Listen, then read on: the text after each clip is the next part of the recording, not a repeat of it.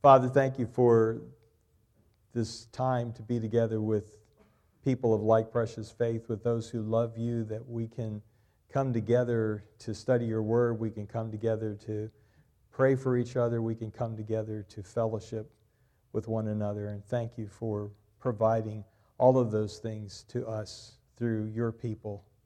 Uh, Lord, we pray for those who are ill, uh, that you will, uh, particularly those who have COVID, that you will be with them, Father, and provide strength and healing and restoration. And uh, Lord, uh, those who have other challenges in their lives, uh, some we know about, some we don't know about, we pray, Father, for your uh, hand. Um, we know your hand is always for good, for your hand upon them. Uh, Lord, thank you for such a great salvation that you provided through your Son Jesus Christ and his willingness to bear our sins on Calvary's cross, so that by believing in him, we can have eternal life and be a part of your family. Now, Father, help us as we study your word. Teach us by your Spirit. I pray in Jesus' name, amen. Now, I know that most of you were not alive to see the I Love Lucy show the t- first time it ran in the 50s. Uh, but how many of you have ever seen I Love Lucy in reruns? Okay, quite a number of you. Now, there's an iconic phrase that many people use from I Love Lucy, and it's supposedly said by Ricky, although there are all kinds of uh, theories that he never really said this on the show. But I'm sure you're familiar with it, where supposedly Ricky said, Lucy, you've got. It's iconic, folks. You've got some splaining to do. I can't do his accent, but Lucy, you've got some splaining to do. And usually it's because Lucy's done some harebrained thing, and, and, and uh, so he, he wants an explanation. Well, you could very easily say that about Peter in our passage this morning. Peter, you have some splaining to do. Because that's what the first part of Acts chapter 11 is. It's Peter's need to explain to the church. As one writer said, when Peter returns to Jerusalem, he has some explaining to do to the church. They want to know why did you go into the home of a Gentile? Why did you break our law? Notice, not God's law, but our law. That's what we'll see as we go through here. In Acts chapter 10, it demonstrates to us that the Gentiles, as we've studied Acts chapter 10 over the last couple weeks, it demonstrates to us that Gentiles could have a direct relationship with God without going through Judaism and without circumcision. Thus, instead of being pleased at Peter's overture to Cornelius and his Gentile family and friends, they criticized him. The church in Jerusalem, the mother church, criticized him. Peter's response to their criticism was simply this God did it. That's what we're going to see in chapter 11, verses 1 to 19. Peter's defense is God did it, and they had better not be found to be opposing God. Well, look with me at chapter 11 and verse 1. The apostles and the brothers throughout Judea heard that the Gentiles also had received the word of God. And at this point, you might expect to read, you might expect that Luke might say, and they were so delighted that the gospel had gone to the Gentiles. They were so delighted that the Gentiles had embraced faith in Jesus Christ. But that's not what it says. Look at what verse 2. So when Peter went up to Jerusalem, the circumcised believers criticized him and said, You went into the house of uncircumcised men and ate with them. Instead of praise for what he had done, instead of praise for opening the church to the Gentile, they had nothing but criticism for him. Peter, you better explain yourself. You better explain yourself.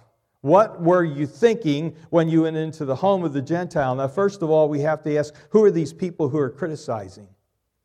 Who are these people who are criticizing?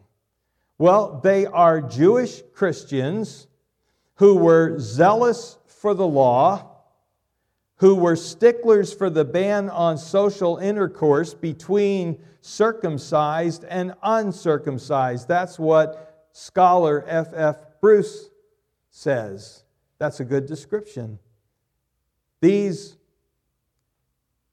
who are critical, these circumcised believers who are critical, are Jewish Christians zealous for the law, zealous and sticklers for the ban on social interaction between Jews and Gentiles, the circumcised and the uncircumcised.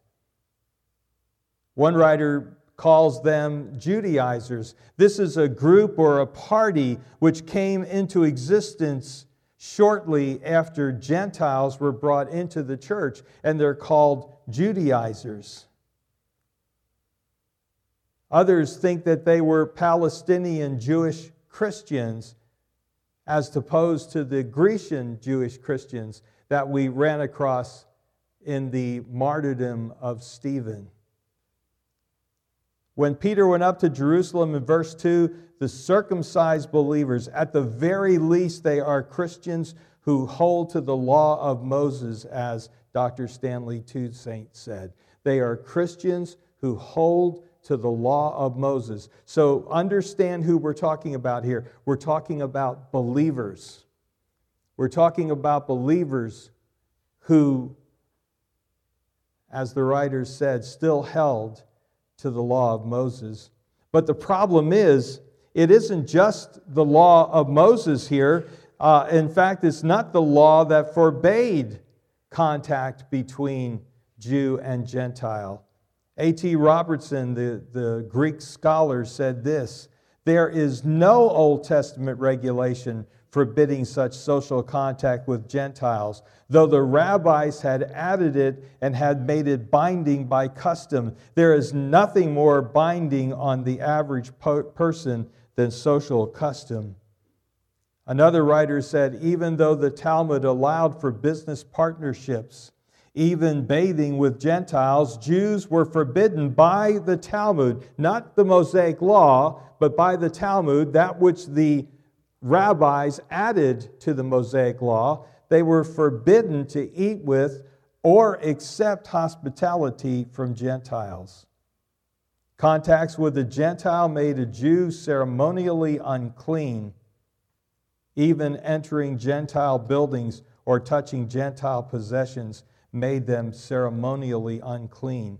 So it is these, understand, these are Jews who are believers in Jesus Christ who have, are yet caught up in the Talmudic law, not the Mosaic law, but the Talmudic law. They considered, as Dr. Ryrie said, Christianity to be exclusively for Jewish believers. They were fine with Gentiles coming in as long as they came in, not on an equal basis, but as long as they came in under the Old Testament law, under the law of circumcision. So they criticized Peter. By the way, this criticism would continue, and this the effect of the Judaizers would continue in the church. It would continue in the church for quite some time. I want to show you that. Take a look with me at chapter 15 and verse 5 of the book of Acts. Chapter 15 and verse 5 the apostles and elders met to consider this question after, excuse me, I'm reading 6, verse 5. Then some of the believers who belonged to the party of the Pharisees stood up and said, The Gentiles must be circumcised and required to obey the law of Moses. There we see the effect again of these Jews who were trying to bring the Gentiles under the law, and particularly the law of circumcision chapter 21 and verse 20, we see another reference. When they heard this, chapter 21, verse 20 says, They praised God. Then they said to Paul, You see, brother, how many thousands of Jews have believed, and all of them are zealous for the law. All of them are zealous for the law. Galatians chapter 2 and verse 12. When Peter came to, starting at verse 11 to get the context, when Peter came to Antioch, I opposed him to his face because he was clearly in the wrong. Before certain men came from James, he used to eat with the Gentiles, but when they arrived, he began to draw back and separate himself from the Gentiles because he was afraid of those who, be- who belonged to the what? To the circumcision group. And the other Jews joined him in his hypocrisy, so that by their hypocrisy, even Barnabas was led astray the influence of these Jewish Christians who were attached to the law of Moses, who wanted to bring Gentiles under the law of Moses and particularly under the law of circumcision, went on and on in the church. And this is one of the first times they will deal with it and try to put it aside. And we'll see when we get to verses 16, 17, and 18 that they were somewhat successful at this time Unfortunately, the question that would come up again at a later time. So they call Peter on the carpet, so to speak, and call him to account for why he went into the home of a Gentile. Now, again, one writer made an astute point. He said this It is plain that Peter was not regarded as any kind of pope or overlord. We're told in Catholicism, Peter was the pope, Peter was the head of the church. Uh, uh, the, the pope is infallible. Uh, but here you see Peter being called to account by the other apostles calling him to account for himself. He wasn't some kind of pope, he wasn't kind, some kind of overlord to the other believers in Jerusalem or an overlord to the other leaders of the Jerusalem church. In fact, we find out later in the book of Acts that the real leader of the Jerusalem church was actually the half brother of Jesus, James, the one who wrote the book of James. He was the leader of the Jerusalem church. Now, God used Peter in a marvelous way. Don't get me wrong. God used him in a great way. But he wasn't some kind of overlord or pope, as we're often told. He was subject to the other apostles. In fact, as I read a moment ago in the book of Galatians, some years later, Peter is called on the carpet by Paul and called to account for his failure to follow through in the truth of God's word. Peter is an interesting character because here we see him in Acts chapter 11 standing up for the truth of God's word, standing up for what God did, standing up for having gone into the home of a Gentile, standing up to the other leaders, telling them that if they opposed this, they would be opposing what God was doing. Just sometime later in the book of Galatians, we find Peter caving to pressure. Peter is admirable in so many ways, but he was subject to pressure just like we are, and we have to be careful to be consistent in following the truth of God's word. We need to be consistent in following the truth of God's word. Peter, unfortunately, shows some inconsistency. Here in chapter 11 of the book of Acts, he is standing solidly on solid ground for the truth of God. And yet later he would cave to pressure. We have to be careful that we stand solidly on the truth of God and that we don't deviate from the truth of God and we don't let pressure because uh, we'll talk more about this next week, but our society is bringing great pressure upon us as believers in Jesus Christ to deny the very literal truths of the Word of God. And too many Christians, or those who call themselves Christians today, are not standing for the truth of the Word of God because they are afraid of people. To put it in contemporary terms, they're afraid of being canceled.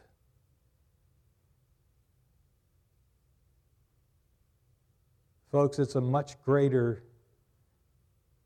issue to not stand for the Word of God than to be harassed by the world that hates the Word of God. Well, Peter shows a bit of inconsistency, but in chapter 11 of the book of Acts, he is strong in standing for the Word of God. I think there's another thing here, and, and this is kind of a little aside, but you and I have to be careful not to live on yesterday's faith. Do you know what I mean by that? We have to be careful not to live on yesterday's faith. So many times we are hearkening back to yesterday, what I did before, what I was before. Peter could say, Oh, I stood for the Word of God back in Acts chapter 11, but here in Galatians 2, I'm having a little bit of problem.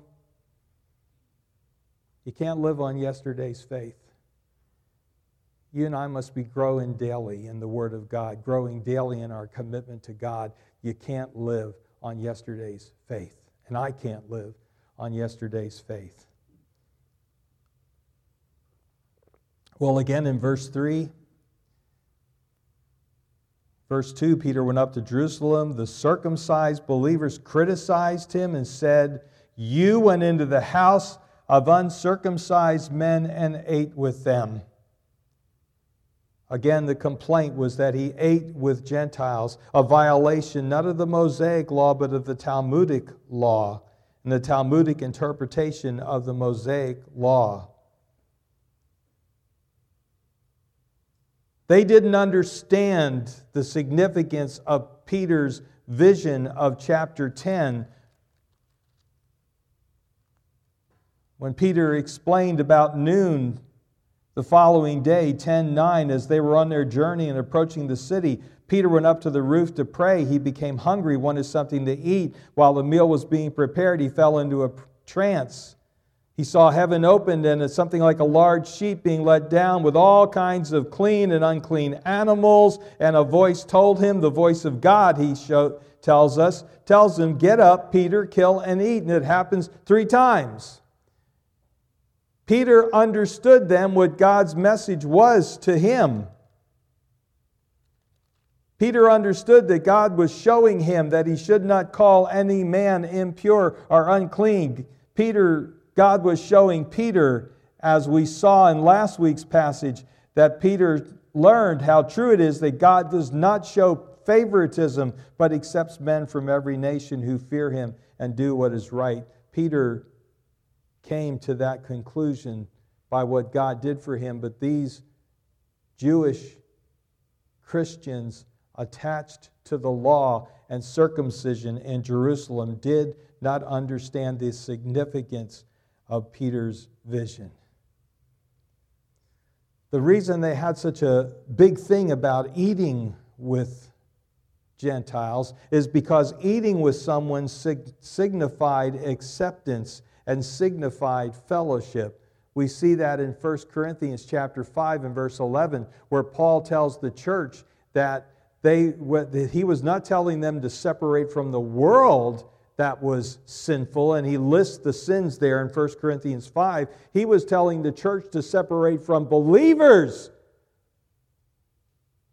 who are involved in the sins that he listed there. He said, You can't separate from unbelievers, otherwise, you'd have to go out of the world. But I want you to separate from believers who are guilty of those sins.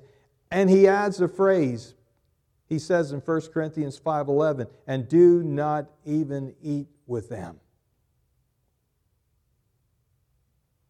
You see, because eating signified, eating with someone signified acceptance and fellowship.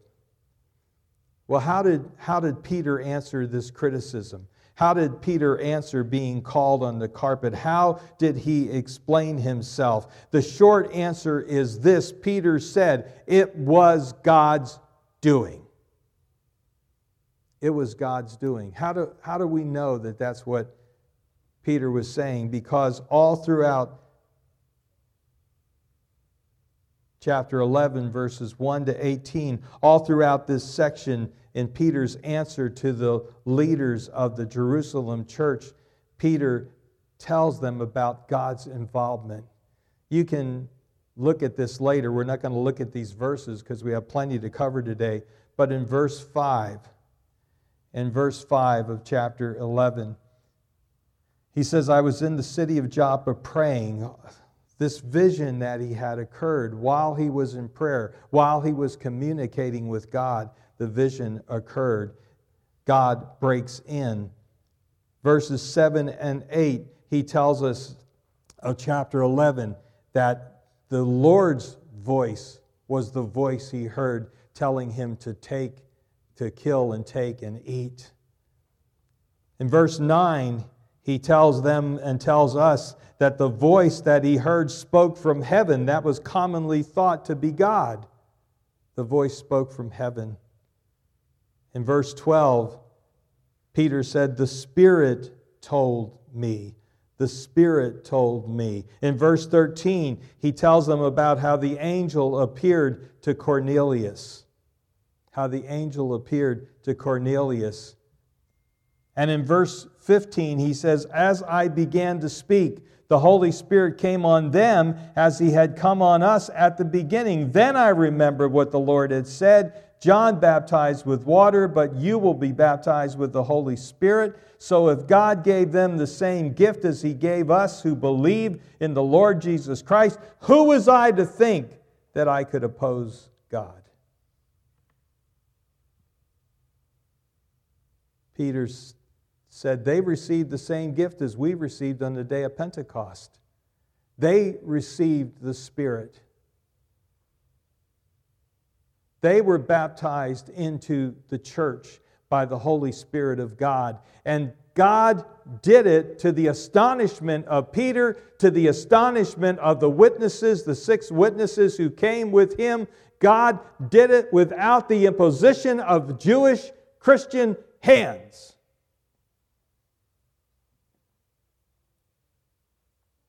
as if God were saying to Peter and the others, Step aside, I'm doing this. I'm the one who's incorporating Gentiles into the church without circumcision, without coming under the Mosaic law. I am the one who's doing this.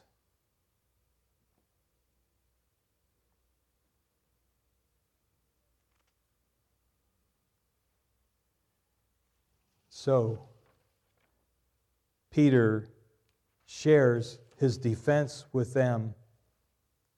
The Holy Spirit came on them as he had come on us on the day of Pentecost. What's Peter's conclusion? One writer said it this way Nothing less startling than this that men who are truly cleansed and filled with the Spirit should be treated as brothers and recognized as members of the body of Christ. God Himself was making no distinction between Jew and Gentile. Peter's actions were based on what God did. If that is the case, then how could Peter oppose God Himself? To reject that truth would be to oppose God Himself. For them, the Jerusalem leaders, to reject that truth would be to oppose what God was doing.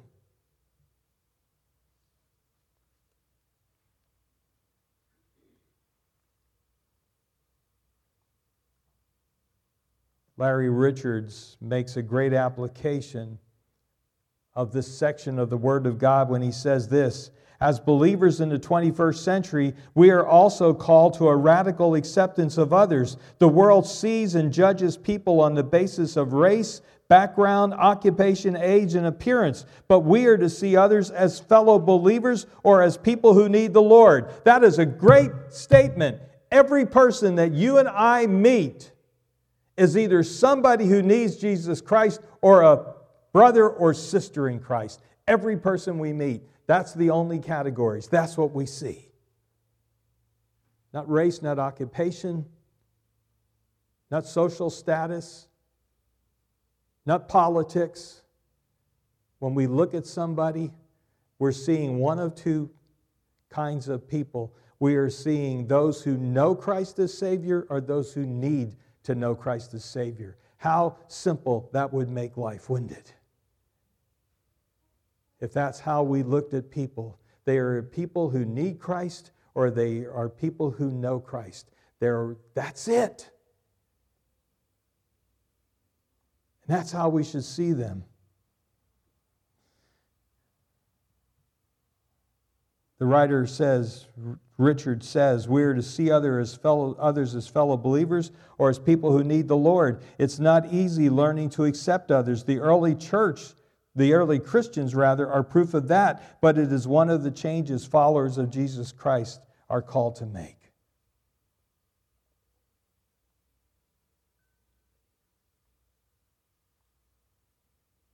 Well, verse 18 When they heard this, they had no further objections and praised God, saying, So then, God has granted even the Gentiles repentance unto life. They had no further objections. Literally in Greek, that is, they remained silent. They had nothing more to say. Peter answered well. Peter answered well. He explained himself well it's evident that God's hand was in the conversion of the Gentiles.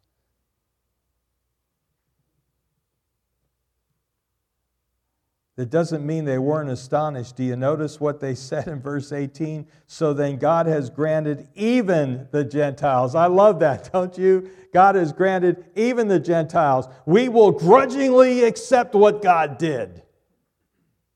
We're so far beyond that, we don't grudgingly accept. We believe everything God does, right? Sometimes it takes a little convincing for us, like it did for Peter, like it did for the early church in Jerusalem. God has granted them repentance unto life. To repent simply means in Greek it's metanoeo, it means to have a change of mind or heart. The mind, the heart is the center of being. To have a change of, at the very center of our being. To turn toward truth, away from error. To turn toward God instead of away from God. Now, unfortunately, this accelerated the split between Judaism and Christianity at this point. Up to this point, even the Jews were accepting of the believers in the church. But from this point on, you see the split between the church and Israel get wider and wider and wider.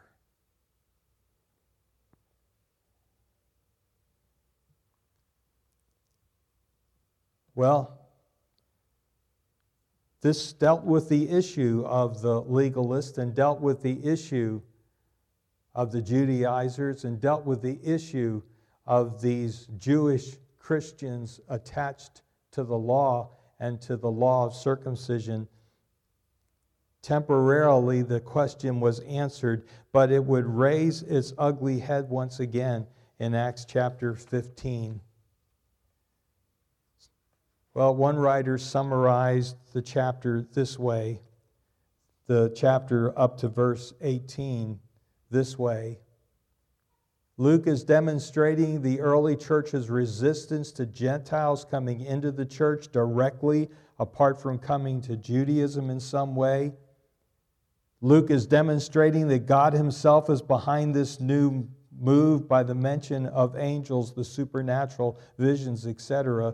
Luke is demonstrating that Peter, the apostle to the Jews, the leader of the Jerusalem apostles, is the one that God used to open the door to the Gentiles. Many people have questioned why didn't God use Paul? Because later on we find out that Paul is the apostle to the Gentiles, Peter is the apostle to the Jews. Why didn't God use Paul? Well, Paul would have been the worst person God could have used to open the door of faith to the Gentiles. Peter was the best one. Peter was the best one God could use. The fourth thing that Luke is demonstrating is that the Jerusalem church accepts the Gentiles' conversion apart from allegiance to Judaism. Because, as Peter said, God had obviously affirmed it. God had obviously affirmed it. Well, now we get into a whole new section of the book of Acts, starting in verse 19. Verse 19 of chapter 11 is uh, the introduction to the church moving to the uttermost parts of the world. In fact, the center of missionary activity would no longer be in Jerusalem. The center of missionary activity, the center of the, of the churches reaching out to the Gentiles with the gospel of Jesus Christ, would now change to another city, the third largest city in the empire, and that is the city of Antioch and we're introduced to the city of Antioch starting in verse 19 of chapter 11. Now, those who had been scattered by the persecution in connection with Stephen traveled as far as Phoenicia, Cyprus, and Antioch, telling the message only to the Jews. However, verse 20, some of them, however, men from Cyprus and Cyrene, went to Antioch and began to speak to Greeks also, telling them the good news about the Lord Jesus. The Lord's hand was with them, and a great number of people believed and turned to the Lord. A critical change is now taking place in the book of Acts.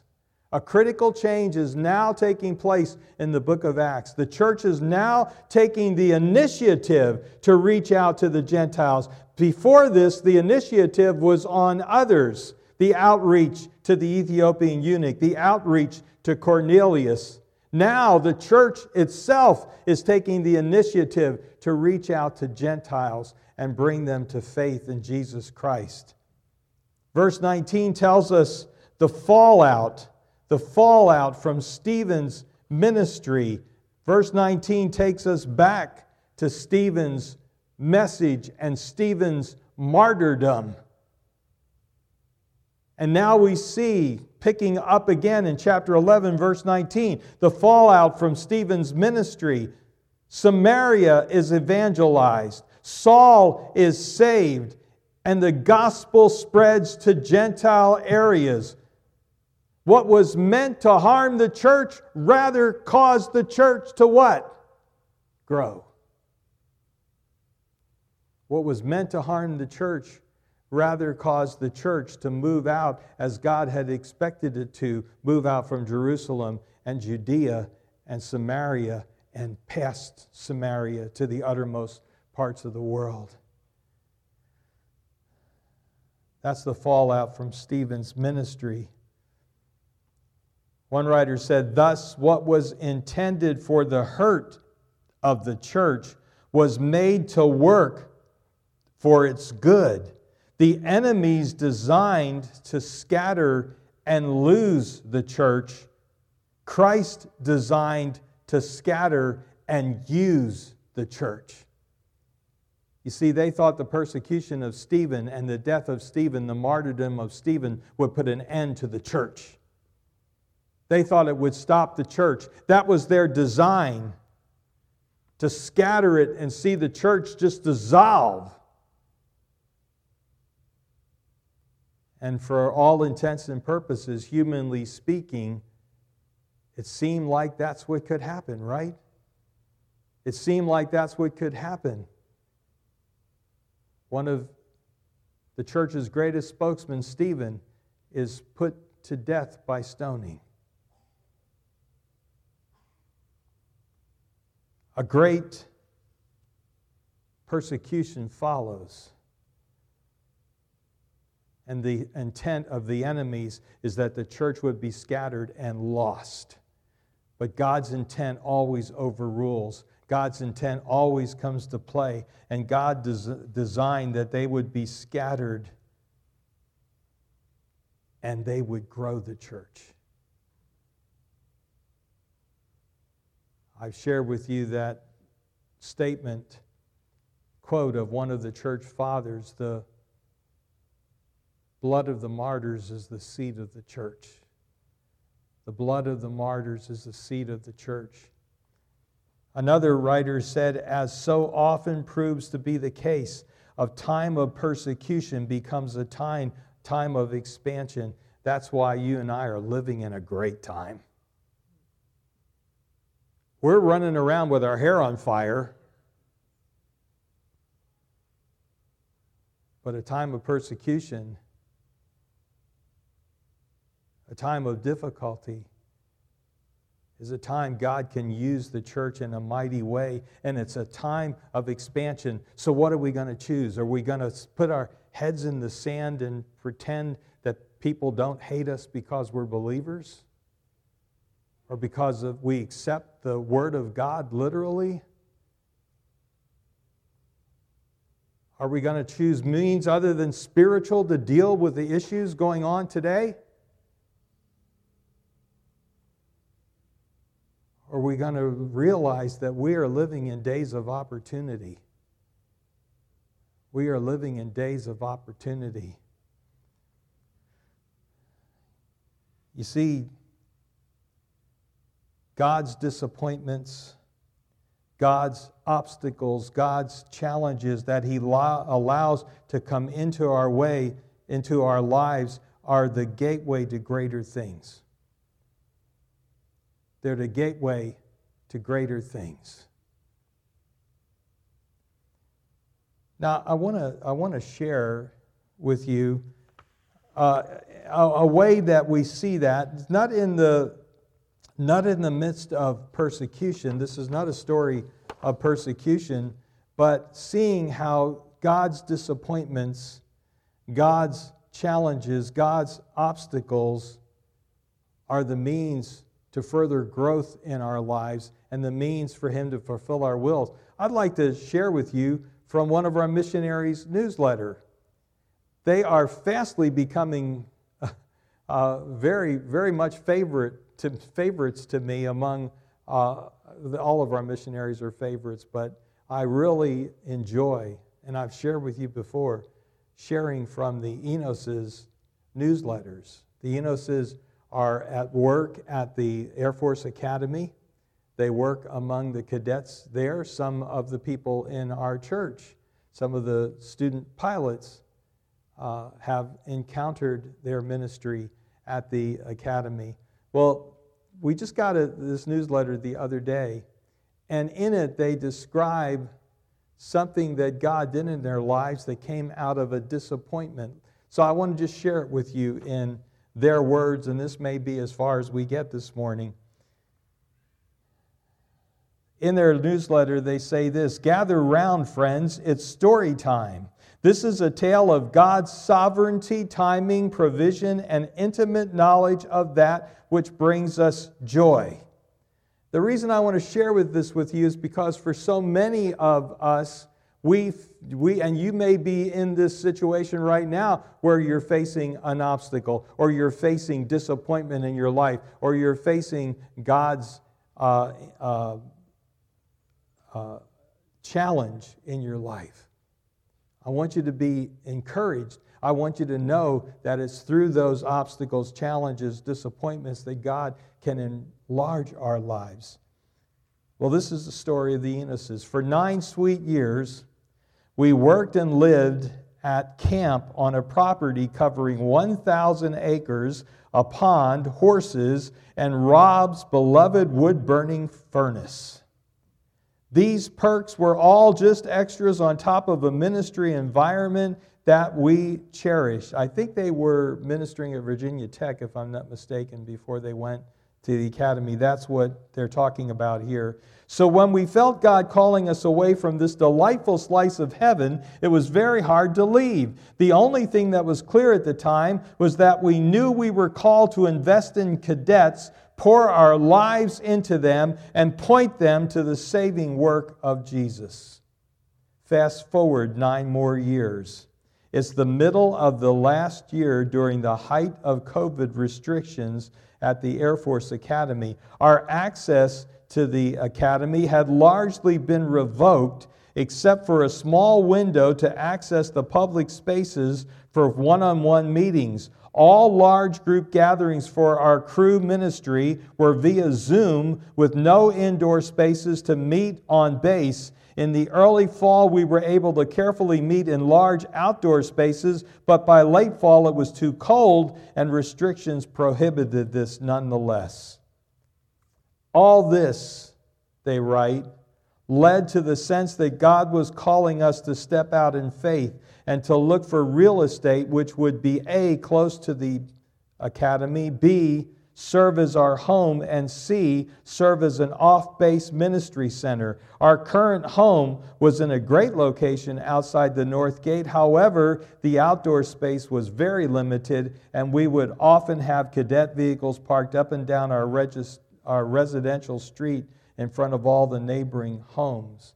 The timing of this on this was terrible, as you can imagine, with the real estate market at an all time high across the U.S., but especially in Colorado. In faith, we contacted the realtor who sold us our existing home, started looking at available properties. After a year of looking, plus seven offers made on homes, which all got quickly outbid, we were discouraged and ready to call it quits.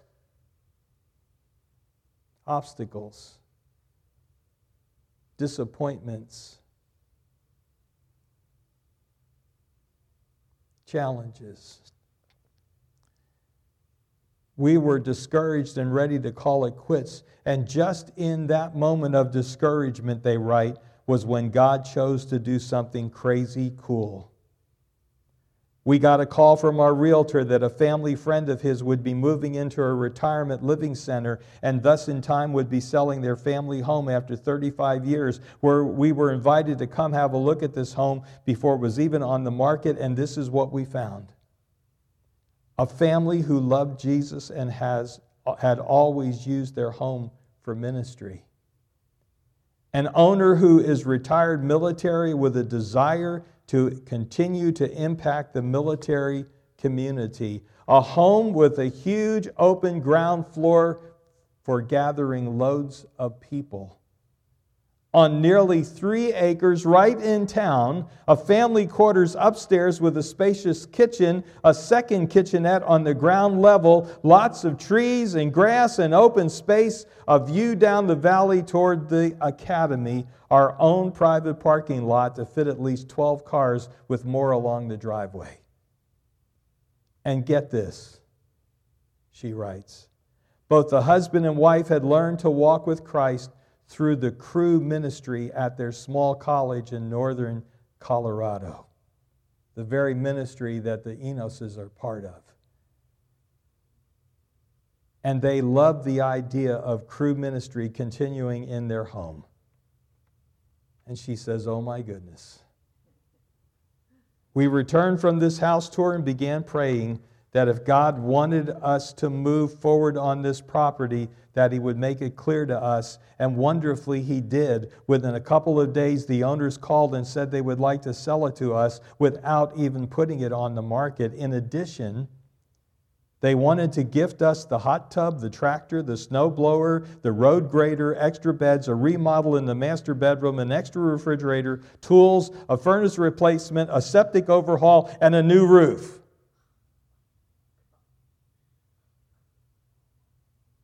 There was only one lingering question How would we pull this off? Once again, the Lord provided in some amazing way,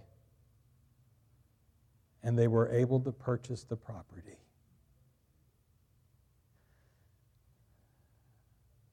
They said this all this selling and buying of homes took place in just a few short weeks in May, and by June we were signing closing documents and moving into this new home. It's been a fun summer since then, making this home a space that's well suited for our family and a welcome home away from home for cadets. There's been lots of painting, yard work, placing and replacing of furniture, and setting up of beds.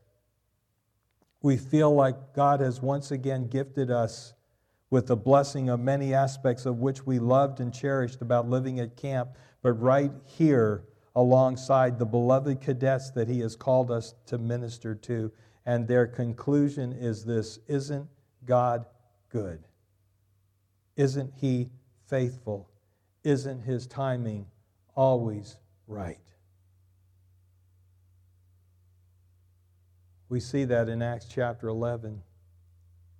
Acts chapter 11, as the church is persecuted and faces disappointment and obstacles and challenges, that God proves faithful. So let's close here with the question what disappointment may you be facing, or obstacle, or challenge? God uses those in your life and in my life to enlarge what He wants to do through us. Let's pray. Lord, thank you. Thank you for the Enoses. Thank you for their ministry. Thank you for providing for them as you have a place large enough to hold large gatherings indoors and outdoors. As they minister to the cadets at the Air Force Academy, please bless their ministry. May they see many of the cadets come to faith in Jesus Christ, and many of the cadets grow in their faith who have trusted Christ. And Father, help us as we encounter the people in our lives. Help us to recognize they are only of two types. They are believers in your Son, Jesus Christ, or they are those who need him. Help us to give our obstacles and disappointments and challenges to you and stand back and see what you will do. We pray in Jesus' name. Amen.